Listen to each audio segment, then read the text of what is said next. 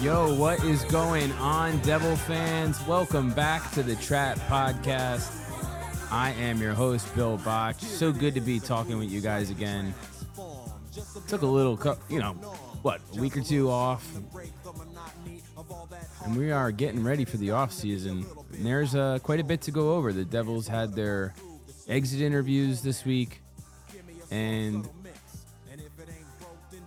our boy Tommy Fitz has his work cut out for him for the off season, we're going to cover some of that. We're going to cover Lindy Ruff officially coming back next year as the head coach of the New Jersey Devils, and much, much more. I hope everybody is doing well, getting ready for Memorial Day weekend next weekend. If you guys are going down the shore, summer's here.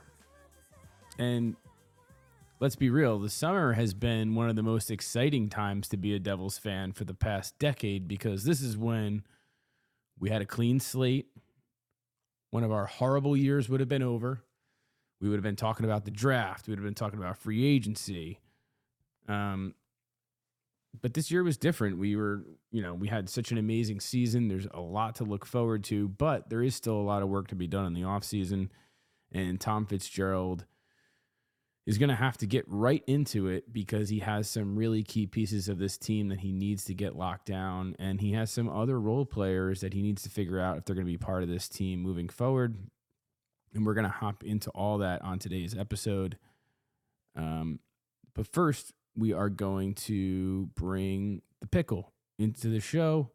My dad is here, and let's get him on the line. So, Pickle, welcome to the show. How we doing, buddy? Hey, I'm doing good. It's been a long time. Yeah, the mourning period's over. Yeah, yeah, we're we're back to we're we're moving ahead and we're looking forward to the 23-24 season. Um, the players the players and the team had their exit interviews this week. So there's kind of a lot to go over and we could jump right into it and we could start with Tom Fitzgerald coming out and saying that Lindy Ruff is going to be the head coach of the Devils next season. And this puts some speculation behind us. We didn't know if Ruff had planned on moving possibly to upper management with the team or if he wanted to retire. I think he's like 63 years old now. Um, he's a Jack Adams Award finalist. So he obviously had an amazing season. And, um, you know, you get into Lindy Ruff, and there's a lot of people that question some of his lineup decisions.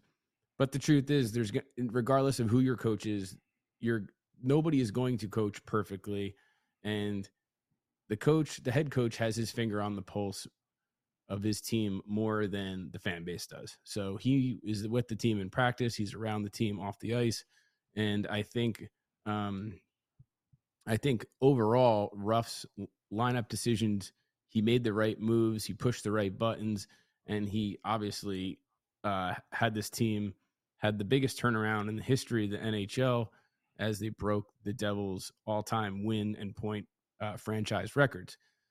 Um, for for years, you would hear about how you know Lindy Ruff is going to be the guy that's going to take our kids, develop them, get them to the playoffs, and then we would eventually move him out and we would bring in another coach and that coach would be the coach that got us over the hump to win our stanley cup or win a championship. And um, I, I don't understand why if a if a guy can bring your team to the second round of the of the playoffs for instance why you would need to bring someone else to get them in over the hump. I understand like a new voice and a, and a new message. Sometimes a coach's message can get very stale but the truth is, like, this is when it's going to be the hardest time for the Devils. It's it's getting to become a good team is one thing. There's no expectations on you, but moving forward, the Devils are going to have higher expectations. The fan base is going to expect them to make the playoffs.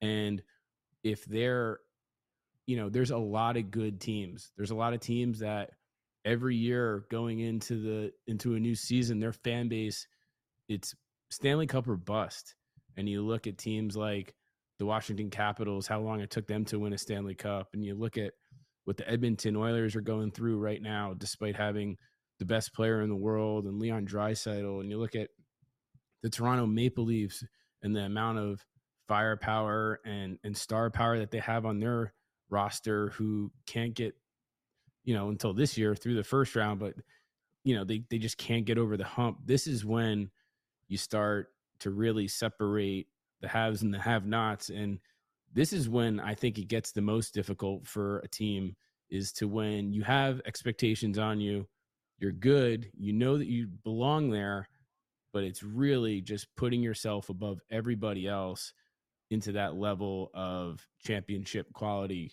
roster creation and you know that's the difference between creating a roster that is built to get you to the playoffs and then there's another roster that's built just for the playoffs and that's where some of these UFAs and RFAs decisions that Tom Fitzgerald is going to have to make in the offseason it's like are these playoff players or are these regular season players and that's something that we'll get into uh, towards the end of this episode. But uh, right, I think you need a good balance of both because you gotta you gotta make the playoffs, and then when you get there, you need you need players to play. You know, you need the guys that that although they could play good during the regular season, they have to go that extra mile. And you know, you see guys like Jack Hughes throwing fists and stuff, and uh, you know, you you saw his game, him g- going down, blocking shots and stuff you just you know yeah but you're regular you, but typically if you're if you're a good playoff player you should be good in the regular season too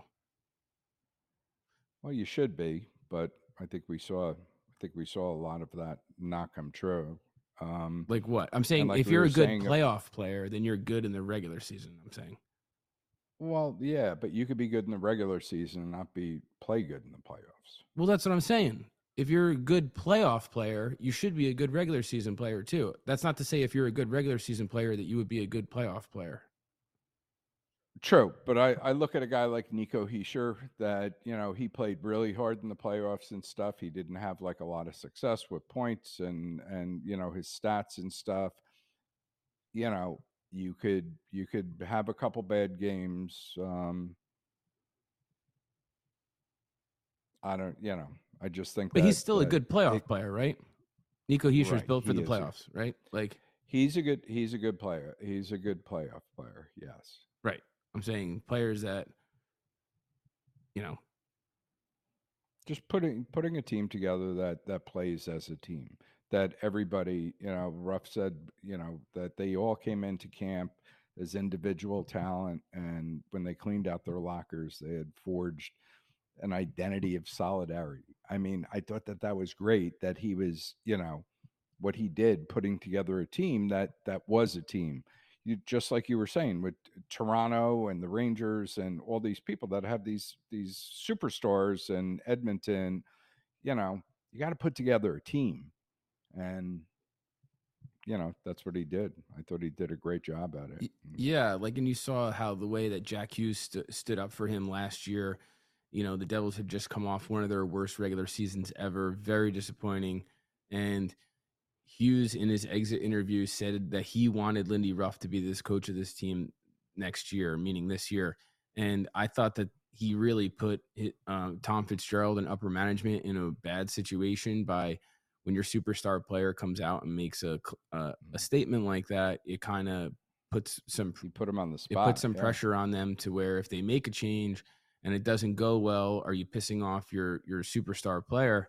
Um, but I think one of the reasons that I think one of the reasons that Jack really likes Lindy Ruff, and not just Jack, but the entire team, they really like him, is because he he's definitely a player's coach, but you could tell that he he allows them to be themselves and he allow he he lets them play to their strengths um, and I think it goes a long way. He gives some young players a little more leash to where if they make a mistake, it's not the end of the world. Like a guy like John Hynes, to where if you made a mistake, you were riding the bench for the rest of the game, um, even if it was a rookie mistake. And he doesn't want to crush these kids. I think he he um, he de- he's been great in player development. I think that's why the Devils brought him in to be the head coach. To be honest with you, you look at what he did with Tyler Seguin and Dallas, and um, I I think you're you look at what he's done for Jack Hughes over the past two years, and you look at the development that he's he's helped Kevin Bahl from the beginning of this year. He looked like an unplayable player at one point. Um, he looked like he didn't belong at the beginning of the season. And as the season progressed, his game started to form a little more, and he it looked like he became a little more comfortable. He wasn't worried about making mistakes, and then you saw the physicality start entering his game, and and then he kind of looked just really comfortable. Um, especially into the playoffs, there were games where he looked like he was one of our best defensemen out there. Now he had a couple rough games towards the end of the playoffs, but re- he's a guy. You, he's a guy you need. Regar- you know, he's a guy that you want to keep. Regardless, it's like Ruff's de- player development has been um, really important to this team's success, and you see what he's done with Mike McLeod. And now, if you're Alex Holtz, you're probably thinking, "Well, where's my chance?" And I think that he might ha- he's going to have that opportunity this year, but um, I think Lindy Ruff really allows uh, the players to lead their team. So the players in the locker room, he allows them to take charge and make other players accountable. Um, and I'm glad to see him back. Now, one of the things that you worry about, or not worry about, but one of the things that you wonder about is what is the future with Andrew Brunette and the Devils? So now Ruff's going to sign a two year deal, I'm assuming. And when he signs a two year deal, uh, Andrew Brunette is going to get some action from teams looking for a head coach. And what are your thoughts on Andrew Brunette? And do you think that the Devils are going to miss out on an opportunity to make him a head coach? Would you want him to be the head coach, or what are your feelings on Andrew Burnett? I like Andrew Brunette. I think he's, you know, I think he's he did a great job when he was in Florida, and I think he could be a great head coach. I know they're going to sign Ruff, and and I want them to sign Ruff. I, you know, it's like bittersweet because we're going to wind up losing Burnett. Somebody's going to take him. Um, you know, I don't know who, but hopefully it's it's nobody in the Metropolitan Division. Uh, but he's, you know, he's gonna get he's gonna get, you know, gobbled up. Do, do you think he's that he, good? He didn't do. I I I think that I think that he uh, he didn't do great with our power play, um, so, which I think that was like that was that was his thing. Um, well, it wasn't his thing you know, because his power play was awful in do you remember? I mean, that's one of the reasons why mm-hmm. Florida got bounced in the first round of the playoffs last year is because they could not score on the power play in the playoffs. You know, and it's funny because I remember you wanted Mark Recchi gone, which I think Mark Recchi definitely overstayed his welcome. And we, the Devils couldn't get the oh, power oh, play going, but at some point, it's on the players to move the puck around on the power play and to execute. And uh, I think you know ha- it is it is and i still don't think our power play is is is what it should be or or where it needs to be to you're you know, never gonna stanley you're cup. never gonna win a stanley cup with the power no, play that we have. no and no, i mean do you really was, think do you really think that andrew burnett is that good of a coach to where you know we're we're missing out on the next big thing? I i don't personally um i think I, with the talent that we have on our roster I think that we could bring in a lot of different assistant coaches and give them an opportunity to work on our power play and to work on five on five. I mean, you know, the truth is, if the team Andrew plays well, if Andrew then if Andrew Brunette gets scoffed up, do you think that we bring up Kevin Dineen? I don't think they're going to bring him up to be an assistant coach now. No, okay. Um, I so like th- what happens is if the players play really well, then the players get the credit because there's a ton of talent on our team. If the players don't play good, then the coach gets blamed for it and the coach gets fired. It's not fair, but that's just kind of how the NHL works. So if you have good players, but at the same time, I personally think it's up to the players when it comes to the power play to execute. And like if you don't execute, there's only so much Andrew Brunette can do right. from the from the bench, and there's only so much Mark Recchi could do from the bench literally nothing has changed on the power play from when the time Mark Recchi was here until the time Andrew Burnett was here. They haven't changed no, anything at all. It's but it's isn't it's it, the same exact setup. Isn't isn't it like a big coincidence that that you know Quenneville leaves uh, Florida and you know they they have the best record in the league, you know, under Burnett, and then he comes to the Devils, and you know Lindy gets all the credit for having the best, you know, the best turnaround. But they had the best record when Quenneville left. they were one of the best teams in the league when when Quenneville left. How far through the season? I don't know. I mean, but I mean, like the Florida Panthers were a good team before before Quenneville was gone. You know what I mean? Like it wasn't like it wasn't like they were bad and then Andrew Burnett came and then made them the best team in the league. It's like no, and I'm not trying to say that he did that and that he made the Devils the best team and or take anything away from Lindy. I'm just saying that's it's kind of a strange strange uh, coincidence. It's like if you're going to run a power play, our power play should be a lot better with the talent that we have. And I mean, getting a DWI and doing all that stuff like I don't necessarily think that Andrew Burnett is going to be this groundbreaking coach who's, you know, takes the Devils from the worst team and one of the worst teams in the league to one of the best teams in the league. I don't, I don't think it's his coaching, to be honest with you. And I don't think that he was the reason that the Florida Panthers ended up winning, um, ended up with the most points in the league last year either. I really don't. But what the hell do I know? I could be wrong. I just think that uh, it's a good sacrifice to to keep the same coaching staff in place, as many people as possible in place for the Devils to come into next season and feel comfortable and feel confident and know the system and not have a new coach who, you know, every coach looks at their players and their personnel differently. And every coach runs a different system. And it, it would be a shame to see the Devils have such success this year and then want to work on it and come into next year and have to switch all that around and have them not know where they stand with the coaching staff. And it also wouldn't be fair to uh, if the Devils were to have a new coach next year for him to come in because the chances are the Devils are not going to have as great of a season as they did this year. People are going to be expecting much more.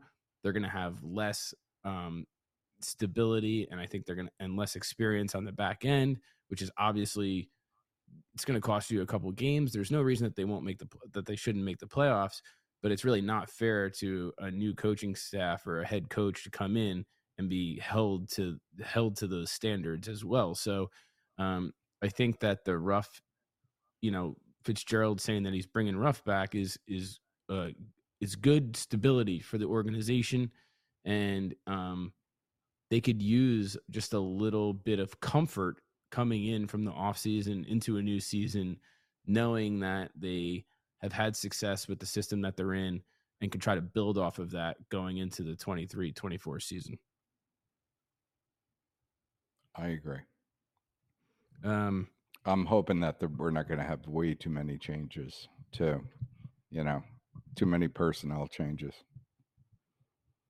Well, there's going to be a lot of personnel changes, and there's gonna be there it definitely fun, it was funny. so some. like Jack Hughes in his in his exit interview, he he made that comment where he said, you know, sign the deal. You say you want to be in New Jersey, sign the deal. And that's that was a really bold comment to make. And I and I think, you know, I look at it two ways. And and the one way I look at it is it's kind of nice having somebody who's your best player and your superstar number one overall pick player who just broke the franchise record for points coming out and kind of being an ally for upper management and for the team from the inside. That puts a little peer pressure on your teammates to try to sign a deal. I think a reason one of the reasons is he knows that he's underpaid. And he knows that he signed a deal that he's he's worth a lot more already he's still got seven years right. left in it. It's like he knows he's worth a lot more than what he already got paid.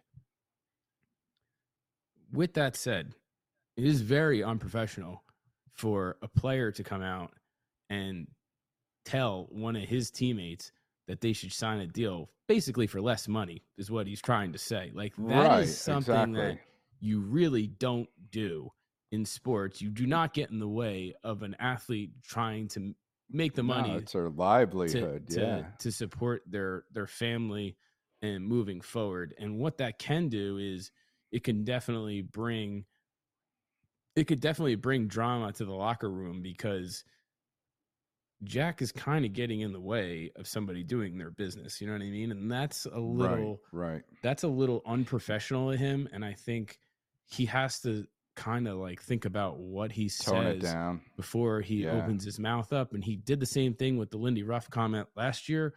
to where Right. if Fitzgerald wanted to make a move and go in a different direction, he kind of you kind of created something that wasn't there and now I think he's kind of doing it with the Bratt deal, which I think is who he's directly speaking to. And while I think we all agree and we're like thankful that he is saying that because it might get Bratt to sign a deal that he uh, for a little less than he thinks he's worth, it I still think that it could bring some drama to a locker room with a bunch of young people who are about to have a lot of success together and I just that's not something that you see No, pros it- doing very he- often. Yeah, he should. It that's definitely it's it's not good business. It's not good business. It's you know, you don't your star player doesn't run the team, and he shouldn't run anybody else's you know payroll. So, you know, everybody everybody's worried about. Nobody knows how many years they're going to play or what they're gonna what their you know what their ceiling is or you know you got to kind of leave that one alone. Um, So but it's out there. It's been said. it, so. it's already there and and you know what's funny is you get into the Jesper Bratt situation and you know Tom Fitzgerald for his exit interview it's like and for Jesper Bratt as well they both kind of sounded much different this offseason than they did last offseason they both sound like to me it sounds like you know Jesper Bratt going into this year signed a one year prove it deal for five and a half million dollars, or whatever it was, and said, okay, well, next year when I come back and if I play better than I did this year, I'm not just hitting you for what we were talking about this year, I'm hitting you for more. And Tom Fitzgerald right, but was like, everybody assumed that, is it? Didn't they? well, let me finish. Did they assume it? Okay. Yeah, that's what a prove it deal is, dude. Like, yes, it's like I'm gonna do what I'm gonna do, and then I'm gonna get the money that I deserve to be paid. And the general manager typically is like, if you can do what you did last year, then we'll, and you can be better than that, then I will pay you whatever. And then this year he came back. He had a very similar year to what he had last year. He did not finish the year strong. He had a very underwhelming playoff performance. I think it humbled him a little bit. And it's Tom Fitzgerald saying, See, this is exactly the player that I thought you were. This is exactly the deal that I offered you. And this is what it is. And you could either take it or you could not take it. And he gave Jesper Bratt, he he gave you can tell that Fitzgerald has given Bratt, this is the contract. Either you can sign it Right. or don't sign it. And Jesper Bratt knows, okay, I kind of know where I am. I kind of plateaued. I didn't keep growing. He was thinking as a 24 year old that he was going to potentially take it to another level. And I think Bratt feels probably pretty comfortable with the deal. I'm assuming he wants, you know, an eight year times eight mil deal. And I think Tom Fitzgerald probably offered him somewhere around that or maybe 7.5 million. And he's like, this is what it is. This is who you are. This is what you deserve to be paid. Like, if you don't like it, that's fine.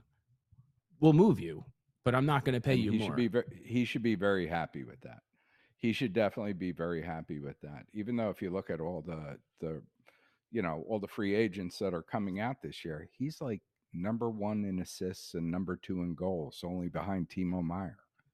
It's like he is one of the one of the He's guys. not an unrestricted he free agent. No, he's not an unrestricted free agent, but he is. I'm saying if you look at all of the free agents that are out there, I mean, he was n- number one in uh, number one in assists and number two in for for forwards and number two in goals. And it's like so he would be the prize. Um, he didn't have a good he didn't have a good playoff run, so you have to wonder about that. So anything he you know if they do give him 7.5 it's a gift. I mean he should he should be all over that. And if he's not happy with it you got to wonder about you know where his head's at. Um i'm more scared that we're not going to be able to get signed timo meier. Well, well, one one he player didn't sound like one he was at a time. a slam dunk. Okay. Well i think i would i i'd be very happy if we could sign sign bratt 7 7 you know i think that would be paying him Well, paying him his what due. we were saying, he probably wants eight million dollars over. he's not eight going to get 8 million dollars yeah he ain't going to get that i i don't think I he think will. he might actually, and it's like I I do. I actually think that the Devils might just sign him to that to because the longer that you sign him, the more the cap's going to go up. You know, I wouldn't be surprised if the Devils gave him a five year deal and they paid him seven million dollars. Um, and then they allowed him to get another contract at 30 years old. You know what I mean? Right. Um, but I, I, you could tell that the, you can tell that the conversation between the two sides is a lot clearer, and um, I think that they're going to have this hashed out right away. To be honest with you, I, I think, I, yeah, it sound it sounded like it was pretty close. um, you know, and then you want to get into, and and I like, and I just really like the fact that that Fitzgerald seems like he just gave him an ultimatum, and this is what it is, and this is what you're going to get paid, and if you don't want it, then and that's fine, and but we can move you. Um, and then you get into Timo Meier, and you know I posted on the internet on Twitter that I, it doesn't look like Timo Meier's deal is a slam dunk, and it got a lot of it got a lot of likes or it got passed around a lot 45,000 views and people are like thinking it's clickbait or people are saying like well where are you coming up with this information from? And you really start to think about it and the devils made this trade and they traded away two first and they traded away you know a first round pick and uh in in uh Mukhamadullin and the devils gave up a ton of assets in order Fabian Zetterlund in order to get Meier, and they did it without a deal in place. And it's something that you didn't think that they were going to do. You figured if they were going to move all these assets, they had to have a deal in place. They didn't, and you thought, all right, well, maybe they're just really close, but the trade deadline is like right here, and they're just trying to finalize a long term deal. Well, it doesn't seem to be the case, and like this one this one worries me the most. You know, he's only been with the team for what three months, and he seems like a guy where it's hard to imagine a Devils team without Timo Meier. Like, you would not feel nearly as comfortable going into next year or about the future if you were to lose out on him being a Devil long term. I mean, there's very few players on our team that I think are better than him.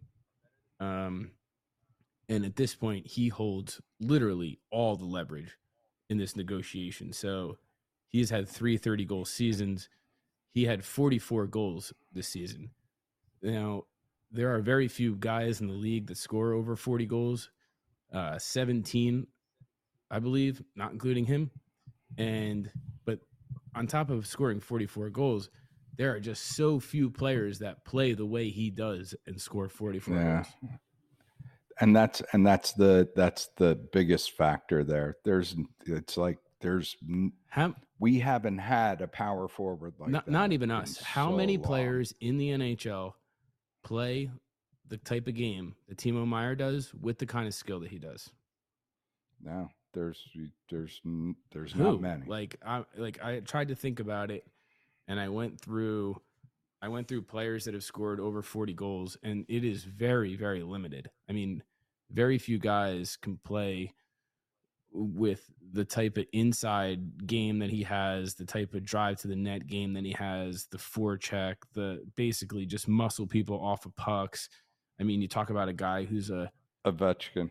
you talk about a guy who's like a playoff player and somebody that's going to be just completely dynamic and when the playoffs come um you know he didn't score any goals versus the rangers and he was the biggest factor in the entire series. So you know i just think that meier knows his worth. He didn't it did not go as smooth in new jersey as you thought it would. You thought he would hop on Jack's wing or Nico's wing and he would find a home and he would be netting goals and he would be happy to be with his Swiss his Swiss buddies and and this and that.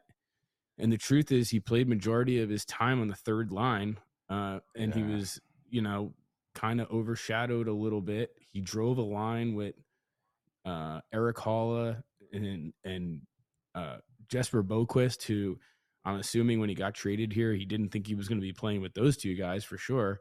Um, he didn't get they didn't put him in a position on a power play to where he was going to be set up for the one timer and use his shot, which I'm sure he's basically everywhere he's ever played in his entire life. He has been the guy that they've wanted to get the puck to on the power play. So I'm sure he was a little disappointed in that. He didn't have really too much success when it came to netting goals in the playoffs. He got his face broken. I mean, it was not a very, it didn't go necessarily according to plan when it came to um, Meier and his short stint with the Devils so far. Now, I think during the player exit interviews, he he really did not sound like he was sold on signing a long term deal. And people are going to say, "Well, what made you think that?" and everything. And um, just listen to the interview. He didn't. I mean, he he he didn't sound like he was in love with New Jersey and you know everything. He said he not to me he didn't. He said that he needed a week or two off to reflect. Right. And he said he I like it here. And that's it. And I mean that's not very that is not really I mean, it's very easy to say I like it here and I like everyone here. They're very nice. Like he's not rude, but he didn't gush over it. And he did say he needed some time to think about what he was going to do. And there's going to be conversations in the future going forward. But he has a $10 million qualifying offer next year. And the Devils are in a situation where Fitzgerald has to. They got to give it to him. No, no, they don't. So you don't think? No, they don't. So Fitzgerald has to get it done prior to the qualifying offer because if they sign the qualifying offer, you you're walking him right into free agency, and right. they're not going to do that. You're going to get rid of him while he has a year under his belt. You don't have to pay ten million for him, and you could try to get some equity, and you could try to get something in return for a trade for him. And the truth is, he just has the team by the balls. I mean, they gave up so much to get him. He, if you're him and you're 26 years old and you know how good you are, and he has Claude Lemieux as his agent, who is probably a pretty stubborn prick. And you see that your client has three 30 goal seasons, now a 44 goal season, and he's 26.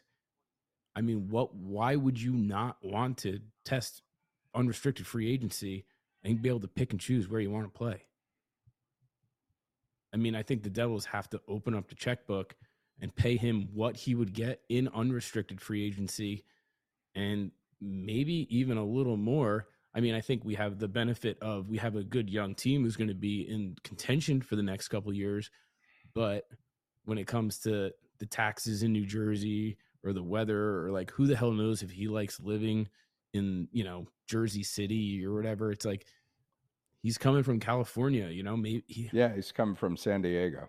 no, he's coming from San Jose or San Jose. Yeah. So um it's like he he might there's a lot of options is what I'm getting at and I yeah. wouldn't put it past him and I wouldn't look at him any differently if he decided I only have a year left. I could get paid 10 million dollars guaranteed next year and then I could just go and test free agency and I think someone will probably pay me 9.5 million dollars a year for the next 8 years and I could basically set myself up for the rest of my life. That's not a crazy thought process if you're a young athlete who's trying to sign the last big deal of their career.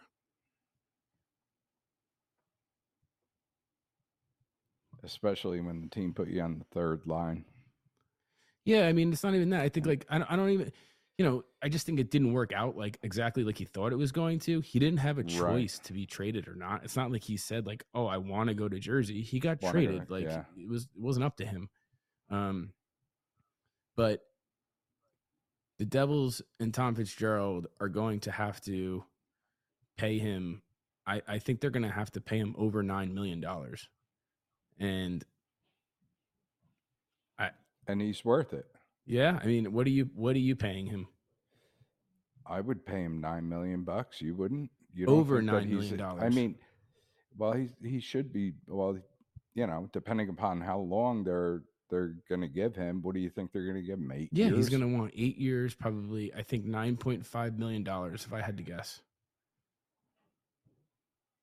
I don't think we could afford to to you know to lose a player like him. I would sign him I, I re- if it if it if it means him going into next year with a qualifying offer at ten million dollars and then walking into free agency where someone is definitely going to pay him.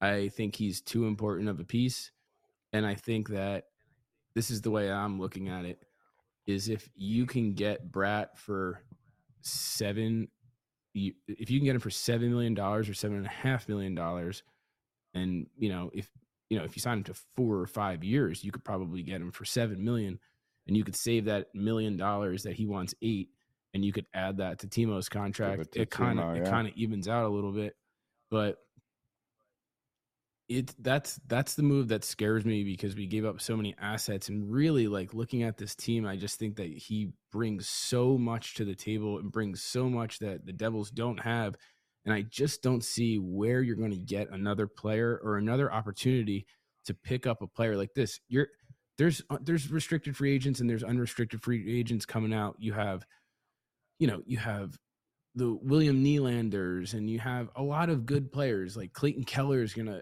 seems like he wants out of Arizona. You have um there's going to be a, a lot of good players who could put up points, but they're not going to put up points and play the same kind of game that he does. And he's not really something that is he is a very very rare asset in the NHL in today's NHL.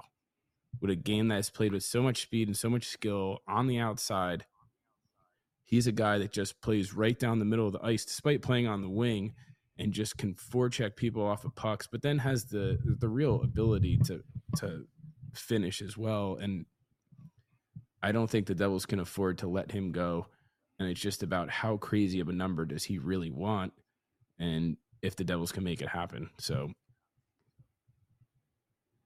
Well, I just hope that Hughes's comment wasn't about him. I hope he doesn't know something that we don't know.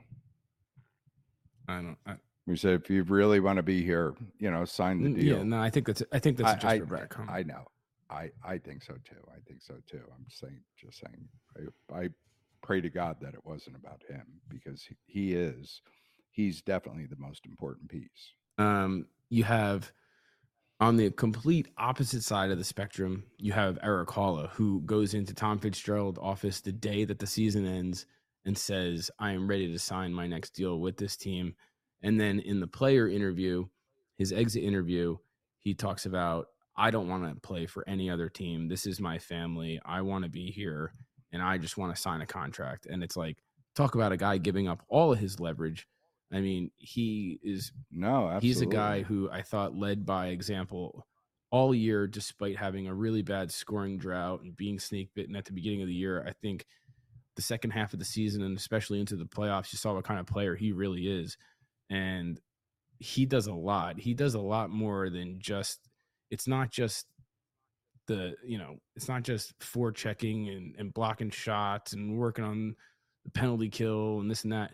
I think like he is a leader for a lot of these younger players and they look up to him and um he does a lot of the dirty work that allows Jack Hughes and and some of the players that he's worked with to really take their game to the next level.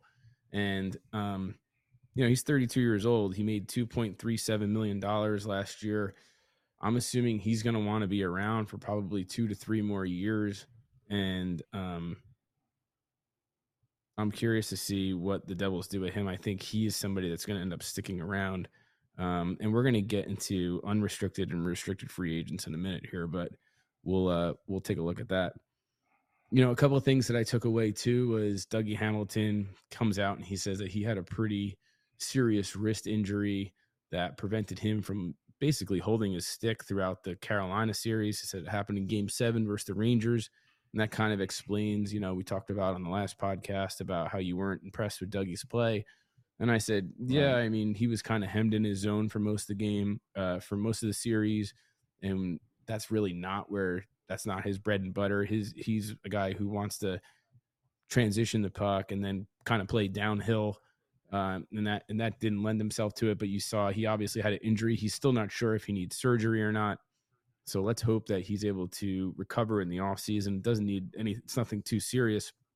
One good bit of news that we did pick up was that Jack Hughes' injury seems to be nothing. He's already fine, so that's that's good. You have uh, Simon Nemec is playing in the World Juniors right now, or not the World Juniors, the um, uh, the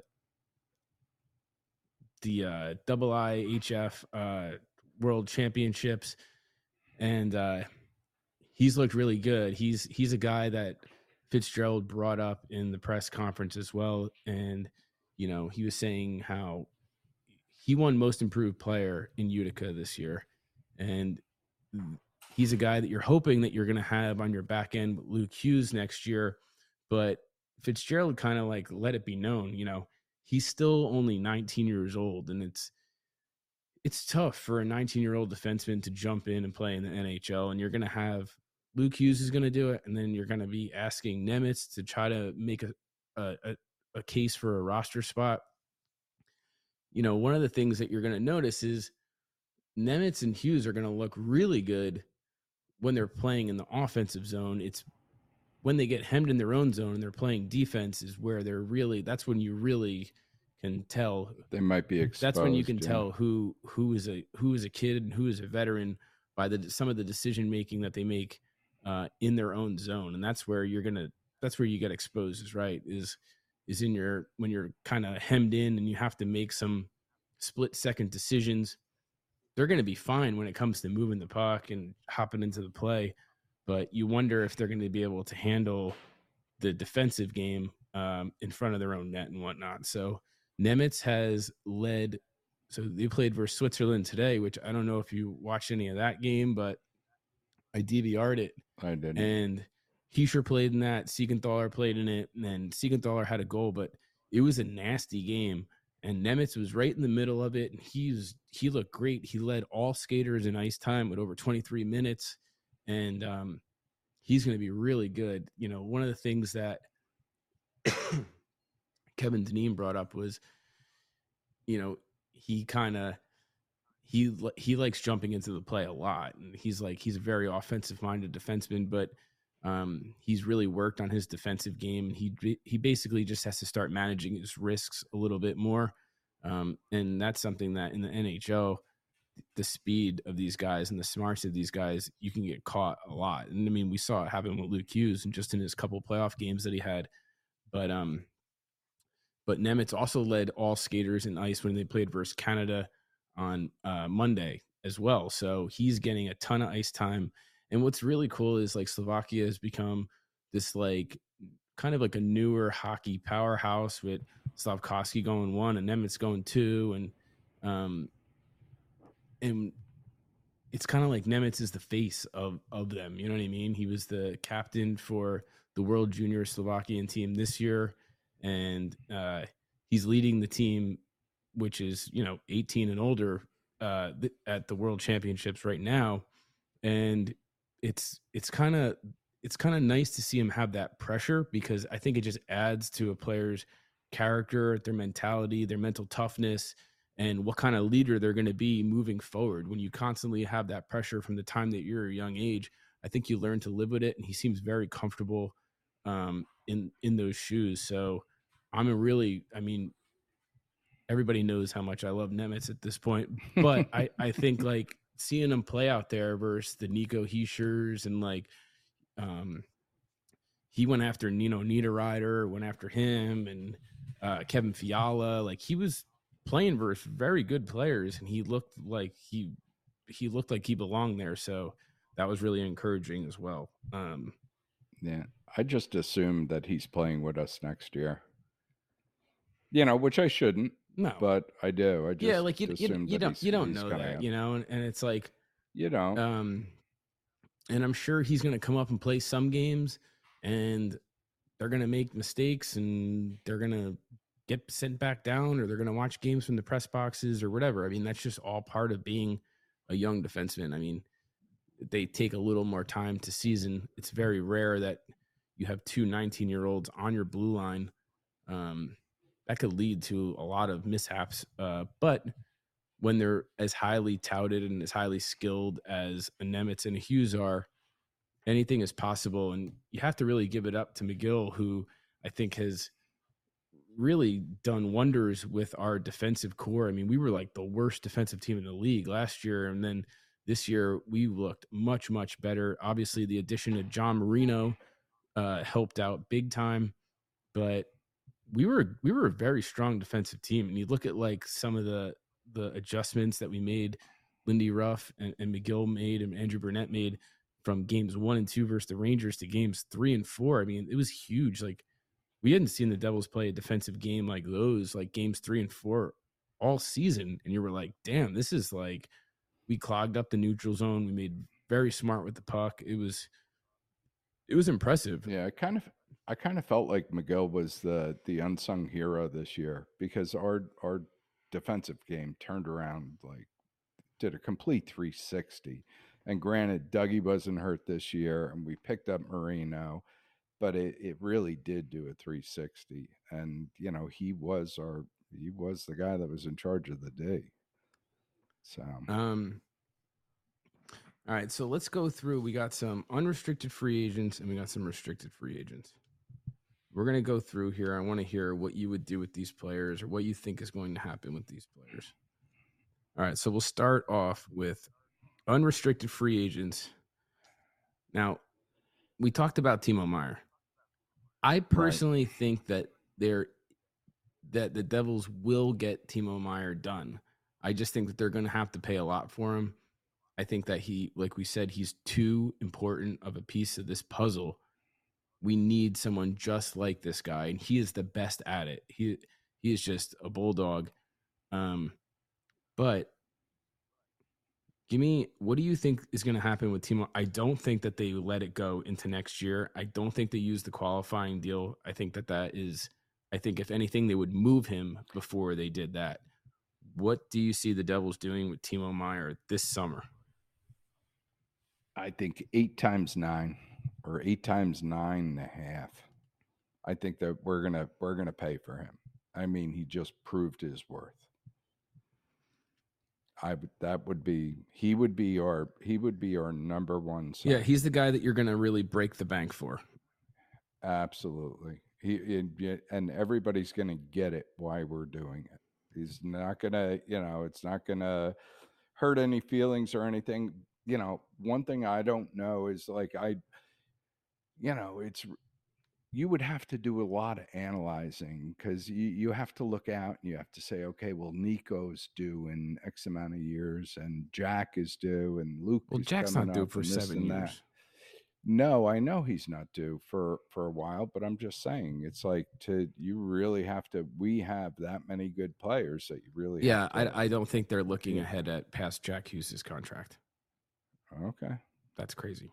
I think they're trying to win before that. Like they're not looking eight years no, out. No, well, we definitely we definitely should, but you have to stay within the cap. And I think that we're we're going to open up some money. I mean, you know, we're gonna we're gonna be we're gonna be dumping some some so we're going to be getting rid they're of thinking some, about jack uh, hughes' next, next contract no i'm thinking putting it all together think about it you pigeonhole yourself when you when you sign these guys to long contracts and stuff like even um the Jack Hughes um, contract might be the best deal in the league. Oh, it definitely is. That was that was a great deal for everybody involved. Except Jack I mean, Hughes. If you look at it now, well, not not really, because I mean, he looked at it where there you go. I'm going to get another really big contract at the end of that. Did did anybody did anybody see this this season coming out of him? I mean, we knew he was a great player, but did you do you know he was like mm, a the goal scorer. I'm just saying that, this is this is the best deal be. maybe in the entire NHL. So if if it's, it's a, good, good if it's the best team deal in the entire NHL, that means that it's not the best team player deal. Agreed.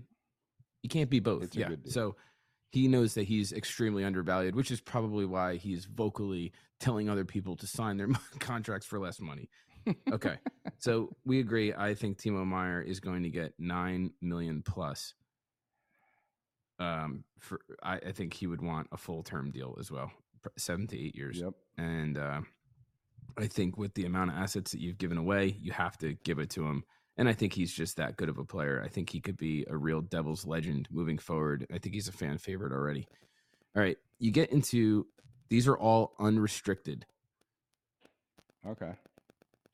You get into Thomas Tatar. Now, Thomas Tatar to me had an amazing regular season. I mean, he was you get through the analytics and everything, and he literally passed Patrice Bergeron when it came to two way forwards, and you know was a plus thirty three plus minus, and he plays he plays big boy hockey. He plays in the hard areas of the ice. He grinds it out. He's scrappy. He works along the boards. He had like such a turnaround season compared to what compared to what he did in the 2021-22 season, which people thought he might not even make the team coming into last season. He was Right. phenomenal. The problem with Tatar is he continues to fall off in the playoffs, and that he's done this throughout his career to where he literally disappears in the playoffs, which is so bizarre because he plays a very playoff type game. He he's like a scrappy guy. He's like north south. There's no bullshit. He can tip pucks in front of the net. He you know he play he does all the the little things. I don't know why he can't find his game when playoff time comes around, but it's followed him around for his career at this point. He's 32 years old. He's getting paid 4.5 million dollars right now. What do you see the team doing with Thomas Tatar? 2.5 at two years. He's 32. He's taking a pay cut. I mean, he's a great player to have on your roster. To keep He's going to be able to get more as than long as he's, he's going not- to. He's going to. That's just not what his his he's worth though. He's going to get. What do you think? What do you think his value is going to be? You think it's going to be worth more than the contract he has now? I think it's going to. It's going to be about 3.5 to 4 million dollars. Uh, I don't. I, at that, at with at that kind of money, with having to pay the other players that that we really need, I don't think you can give it to him. I mean, you heard uh, Fitzgerald talking about uh, Nolan Foote and Well, well, know, so so so Tatar to me is going to get, like I said, I think he's going to get a three point five million dollar two or three year deal, but it's not going to be from the New Jersey Devils. So no, um, I got Tatar moving on. Obviously, you get into Severson, twenty eight years old, making four point one million dollars. He's in due for a raise. This is his the big contract that he's gonna, you know, he's probably gonna get a six year deal, something like that, and he's gonna get somewhere over six million dollars, between six and six point five million dollars. If I had to guess, there's no spot for him on the team. He just deserves to be paid too much money. Jonathan Bernier is gone. Miles Wood, 27 years old, $3.2 million. Gonzo, see you later, pal. But I'll tell you, but you know what? He did score some goals Uh, in in the playoffs, so I think he's due So- for a raise. I So think, what you're gonna get from what you're gonna get is like what you were talking about, and obviously everyone was raving about Nolan Foote. And if Nolan Foote can change his game around a little bit and he could play a little bit heavier and use some of that size, he obviously has an amazing shot. He looked good in the couple games that he played on the fourth line this year. This could be an opportunity for Nolan Foote to to to squeak his way into the lineup and try to create something. He has a professional pedigree. You know, you think about Lindy Ruff and you think about what were your biggest gripes with Lindy Ruff? my biggest gripe was I, No, you know, it's I- lineups. It's the lineup. Obviously, that's that's that's anybody. well, that's that's only that's the only gripe that anyone has with him. So, what were your lineup decisions that you didn't like? Just the players, the lineup decisions that you didn't like, and I can answer this for you because we all have the same answer. Miles Wood, Mackenzie Blackwood, and Brendan Smith. What other Right, decisions did he make that you didn't like? Well, I don't I don't know if Holtz was handled correctly. You know, I don't know if you if you played him from the first line to the fourth line, if that helped him this year. That would be the only Yeah, thing. but we went on like a 13 that I game winning question. streak, so it was like you know it was like kind of like all right, well where do you No, put him? I, am not second guessing. So I'm my point is, you are not going to have Miles Wood on your team, and you're not going to have Mackenzie Blackwood on your team. So you just eliminated two of the three mistakes that you thought. I mean, he really did not make many mistakes at all when it came to personnel and when it came to structure and it came to system. So you eliminated two of the three mistakes that Lindy the, of the decisions that you didn't like that Lindy Ruff made last year. And I'm talking when I say you, I mean all Devils fans. So you take those Mhm. chips out of his out of his he can't play with them. And then you put in a Nolan Foote, you put in a Reilly Walsh, you put in possibly an Arseny Gritsyuk, and all, all of a sudden you're like, let's see what this guy's got. You put in an Alex Holtz, and obviously Alex Holtz is going to, in my opinion, that's who you're going to have play for Tatar. You're going to give him a shot on the wing, and you could play Holtz, Hischier, Mercer. You put him in the same spot that that Tatar was on, and you saw what Nico could do with anybody that plays wing for him. Could be an opportunity for Holtz to really find his game and play with a skilled with skilled players. You know what I mean? Like we all loved the Tatar, Nico, Mercer line. Well, here's an oppor- here's an opportunity to put a much much more skilled shooter in the position to play with two very grinded out, very heavy, persistent forecheck, two hundred foot players on on his line with him. So that's where I, that's what I'm doing with Tatar. I'm I'm taking him out and I'm trying to put Holtz. I'm hoping Holtz steps up and wins that job next year. All right, so Wood's gone. You get to Ryan Graves, 27 years old, making 3.16 million dollars. I thought Graves played good this season. He's obviously he has his mishaps, but um he's to want more money too and I think you just have you have Nemec coming, you have Hughes there, you have you know, you what you look at the pairings for next year and you have Siegs and Dougie and then you have to like what you saw out of Luke Hughes and John Marino playing together. That was really nice. right.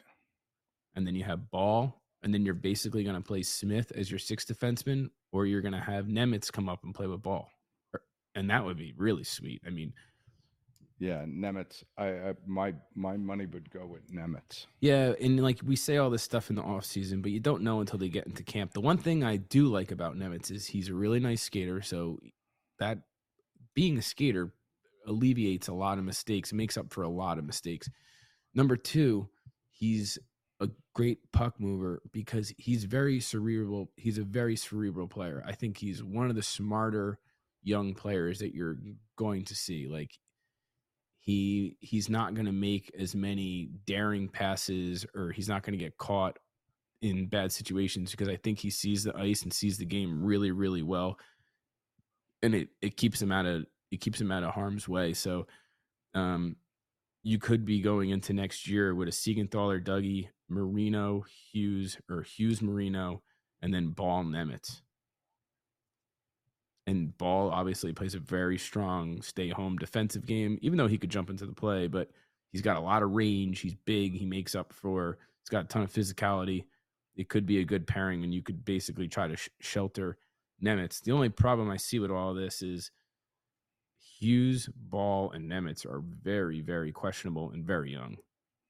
And it's like, that's a lot of pressure to put on three, a 22 year old and two 19 year olds for a team who were hoping to compete to make the playoffs and try to make a run. You know what I mean? So So you think they try and try and get Graves at a bargain no, I price? don't. I think they let him walk, and I think they, um, I think you'll see Hughes, and I think you'll see Nemec hitting rough patches throughout the season, and then bringing in Walsh. no, no, I'm bringing in Brendan Smith, and I think they might go out and just pick up a different defenseman at some point.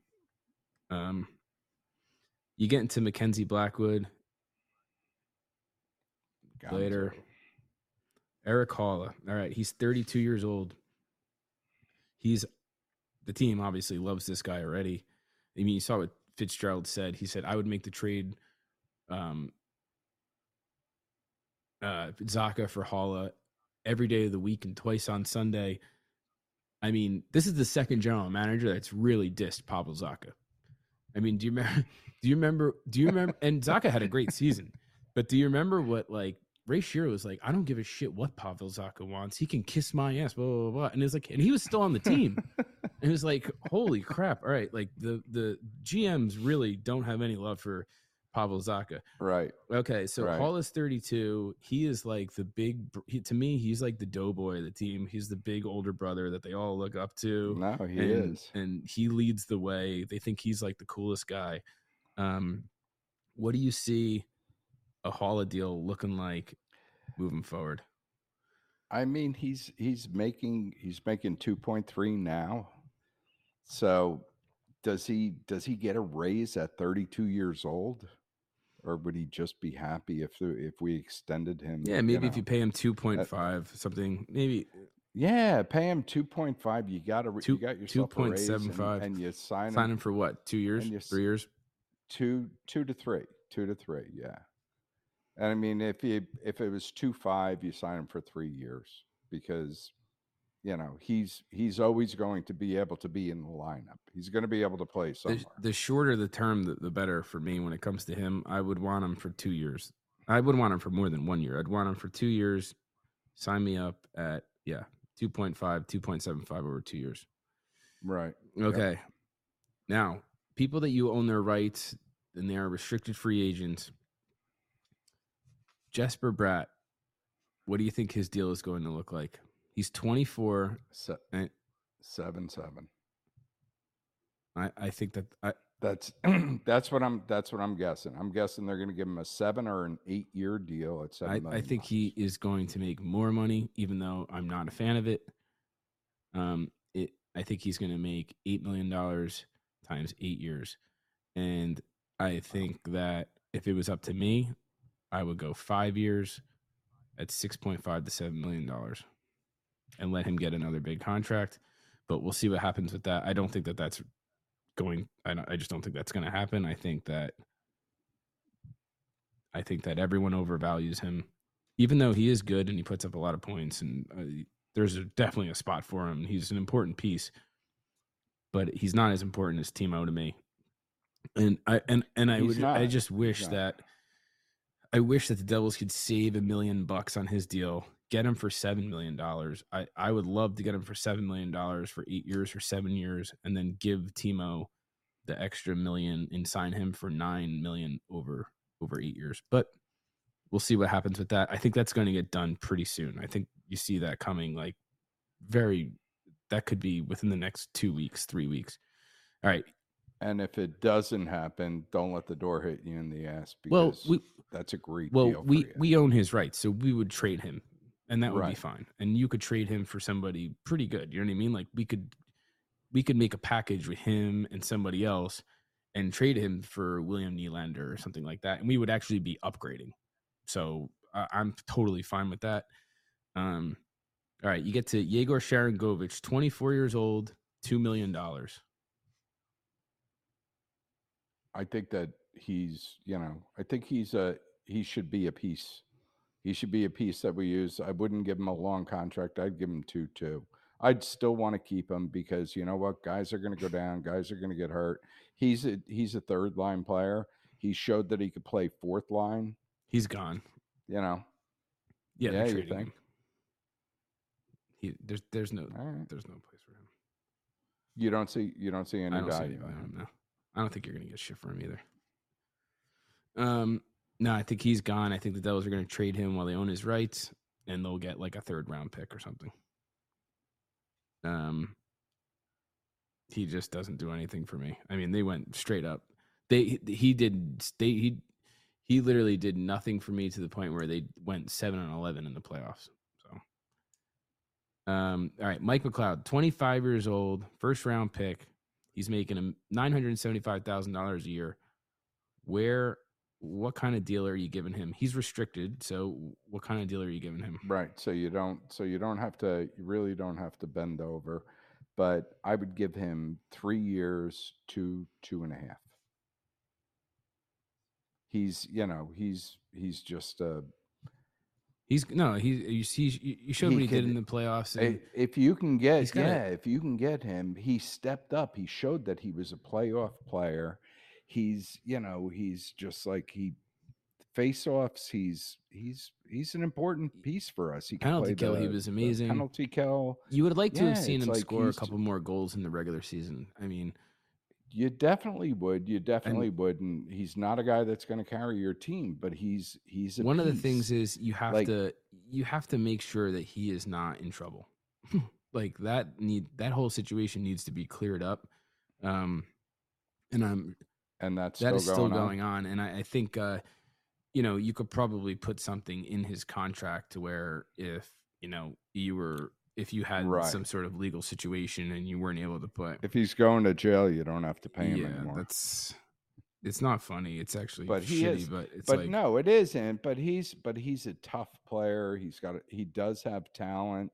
He rose to the occasion in the playoffs. I don't think you need to give him a $2.5 million contract though. If you're paying him $975,000 right now, I think you could get him for well, cheaper. saying Um, if you got him for if you got him three years at two million bucks, I think that's a bargain. He's definitely he's he's getting better. He's definitely on an upswing. I see him. He is. He's 25 though. You have to remember that too. He's not Wow. some kid anymore. He's 25.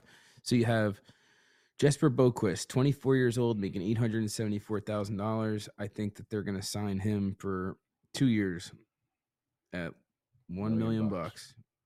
Sign him up. Yep. That's I got that too. Nate Bastian, 25 years old, $825 million. Match his contract. We'll give you another year at eight twenty five. Yeah, I don't I don't know. Maybe a million no, I- bucks. I mean- I mean, Nate Bastian, uh, uh, I don't know if there's a spot. You have to you have to see. I I like Bastian a lot too, and um, I think the Devils' power play played better with Bastian on it. I think like you might have to simplify things a little bit, and um, I would give him an, a one year extension. Uh, Kevin Bahl, 22 years old, making $795,000. well, you, you don't have to. We have him for how many more years? He's a restricted free agent, so you're gonna have to sign him. You sign him for two years for a million bucks. I, two years. Yeah. Well, I I think he's gonna. I. You think that's it? I think he's worth more than that. yeah, I think he's he's a big. He's going to be a big piece. he's going to be, and he's gonna get paid when he proves it. But until then, I mean, we just Right. scratched him. So I mean, you know, I see them giving, give, trying to give him like three years, two million bucks. yeah, I don't think you have to pay him that much, but I could be wrong. I don't know. I, I just he he. It's not like he played a mil, you know he played half the season. In the first half, he didn't look good. The second half, he looked really good. You, you saw his potential, and I think that's why you give him a Right. small deal and you let him see if he lives up to his potential, and then you figure out what you want to do with him. Right. I think he's like Mercer. He's he's a guy that, you know, get him on the cheap now. I think they should probably try and sign Mercer now too. Before you have to pay him too much money. Yeah. So one of the guys that they're talking about is Arseny Gritsyuk, which I don't know if you saw the picture that he posted online. He's jacked. Holy moly. Um, and I, w- I was too busy looking at his girlfriend. yeah, so he's not going to um, he's not going to side. He's not going to sign with Avangard in the KHL. He's talking about coming over and possibly his option would be to sign an entry level contract with the Devils. And he's 22 years old, so he's kind of been seasoning for a while. Let him cook, and he could be. You never know how these guys are gonna are gonna. These guys coming over from Russia, you, you just never know what yeah. that's gonna look like. But he has been a force over there, and it could be an option to throw him on a wing into Tara's place too. I think the I think the camp is going to be very interesting when it comes to and then there's going to be free agents. The Devils are going to sign some players. It's like they need some sort of depth at defense. Like they're not going to go into camp and just be like, "Well, I hope Nemec makes it." You know what I mean? Like when they already have Luke Right. Hughes there, and it's like there's a lot of question marks, and I think that they're going to have to sign some sort of depth defenseman at some point. You're going to have Seamus Casey, who's right around the corner. He's going to want to be involved too. So you don't want to sign anybody long term. I was listening to this thing that was talking about like, what if Damon Severson just said, uh, I just been here for so long, and I just we're finally starting to be good. I'll just take like such a sweetheart deal for a couple years, but that would be so sweet. But I I just this is I this is this kid's happening. opportunity to really make it, and, and you look at where he would go, and it's like Western Canada. He's he's off. He's gonna where go though? I mean, he can't go to Vancouver. He can't go to Edmont. he can go to he Calgary, can't go to right? Edmonton. Um, possibly, possibly.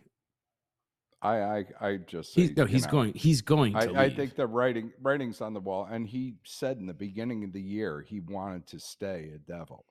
I mean, and that was like great to hear. It's it's so nice to hear that stuff, but you know, reality's just reality. He's he's he deserves more money, and we can't afford what our you know what our young guys coming up. We just can't afford them. yeah, unless he took We're, we're gonna a have really people to pay. short term deal and a lot less money than he deserved, which that's not really fair to him.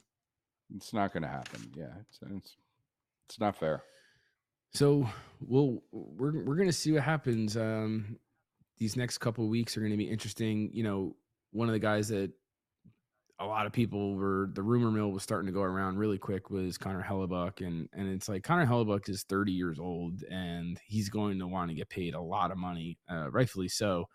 And the thought of Hellebuyck in a Devils jersey and looking huge in net and making saves and everything, it's it's obviously who wouldn't be excited about that but it really doesn't fit in with with where our money is going to go. You have, Our cap Yeah, space, yeah. you know, and and Fitzgerald kind of cut that off when he when he brought up how happy he was with the goaltending this year. Vitek Vanacek played amazing all season. It was like he really was a real difference when it you know think about the 21 22 season compared to last year and what was really the the main difference between those and it would be goaltending just we had above we had That's it. above we had above league average goaltending and um akira schmid i'm still I, I love what i see out of him i really do but it's going to take more games than that to really before you know that somebody is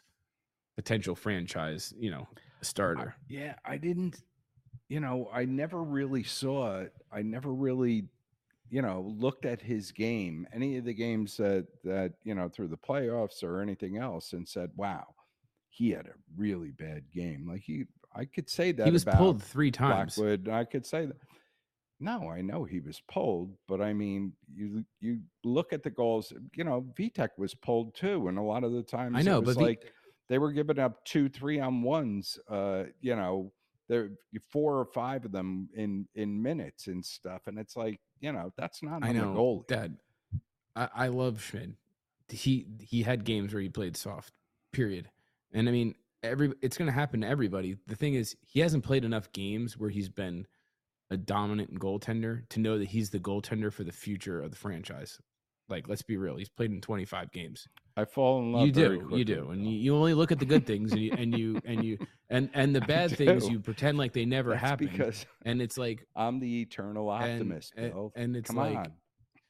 I I think Schmid has a huge, bright future, but I just got to see a little more of it before I go into the Devils. Which because what happens is you, you get into the situation where the Devils' window to open uh window to win a, a Stanley Cup is right now, and then every year that you don't win is one less year that you have, and you wasting away prime years of your star player's Yep, life. Yep. And yep. if you don't have the right goaltender, you can't win. Like look at the Edmonton Oilers. It's Nope. like that's yeah. like you need the right goaltender. So Connor Hellebuyck is an amazing goaltender, but I think you have to see bring back you have 30. to see more Schmid. And it's like his rookie season in 2021-22, he was god awful. He was so bad. And now he came in and he looked really good this year, but he has like it, he has his ups and his downs, as does anybody. He but, does. uh,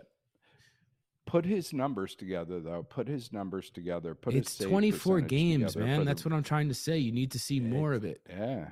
You got to see more. 24 games is not enough.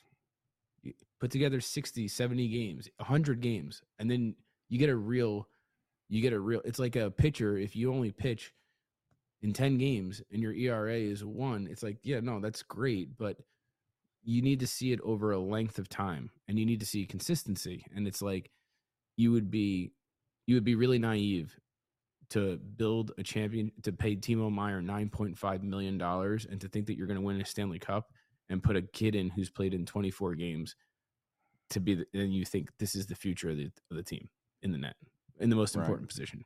That's just, that would be very foolish. So I still think Vitek Vanacek is uh, very capable, whether he's a 1A or 1B, whatever. But uh, I, I just want to see more Schmid and see if he can just play with the, with consistency.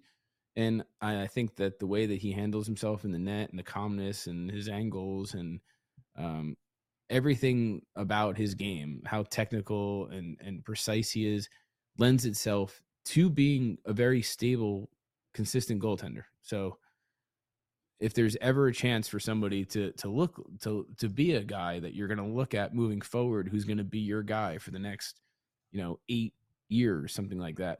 He He's could it. be it. This is it's He So- but we won't know until it happens and you'll you'll we'll have a much better understanding next year when let's say there's a 60-40 split with Vanacek and Schmid or a 50-50 split and then you're going to say all right we're going to know what Vitek we're going to know what Akira Schmid is by the end of next year or even Right. We're gonna have, a, have real a real sample, sample size. size. You're able to say, okay, like we know what we have here, and um, th- he's gonna have a lot of.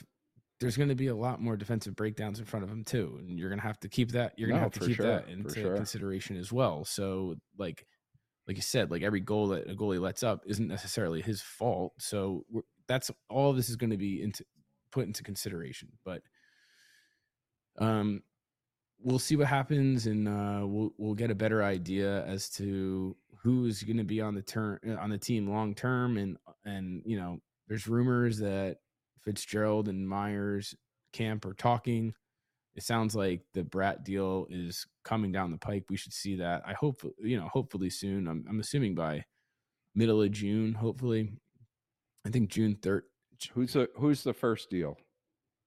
well, I got I got the obviously. first deal. Okay. No?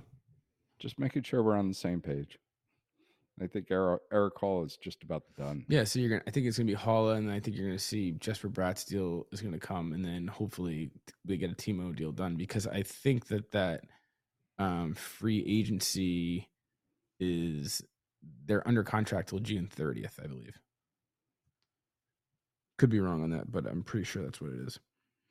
So Sign Timo, sign Bratt, and sign Haula, and I'm okay. And as long and as long as you're rest of them. okay, we're all okay. As long Yep. as I'm okay, everything should Yep. be And okay. and Sharon right? Govich. Yep. Sharangovich, Mhm. pivotal player, pivotal.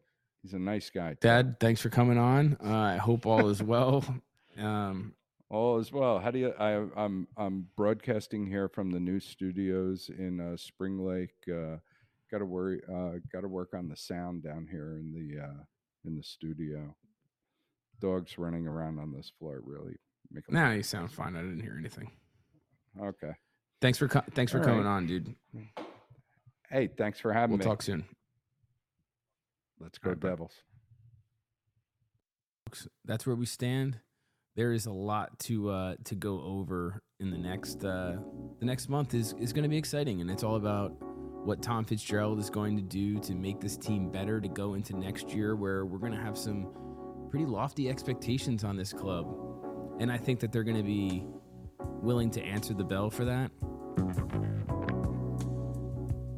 We'll wait and we'll see what happens. But in the meantime, you've been listening to the Trap Podcast, and I'm your host, Bill Botch. I hope you guys are getting ready for the summer. Happy Memorial Day weekend to everybody next weekend. I hope everybody's safe. And uh, please be sure to share this, comment, questions, whatever you want. Hit me up. My name is Bill Botch, and you are listening to the Trap Podcast.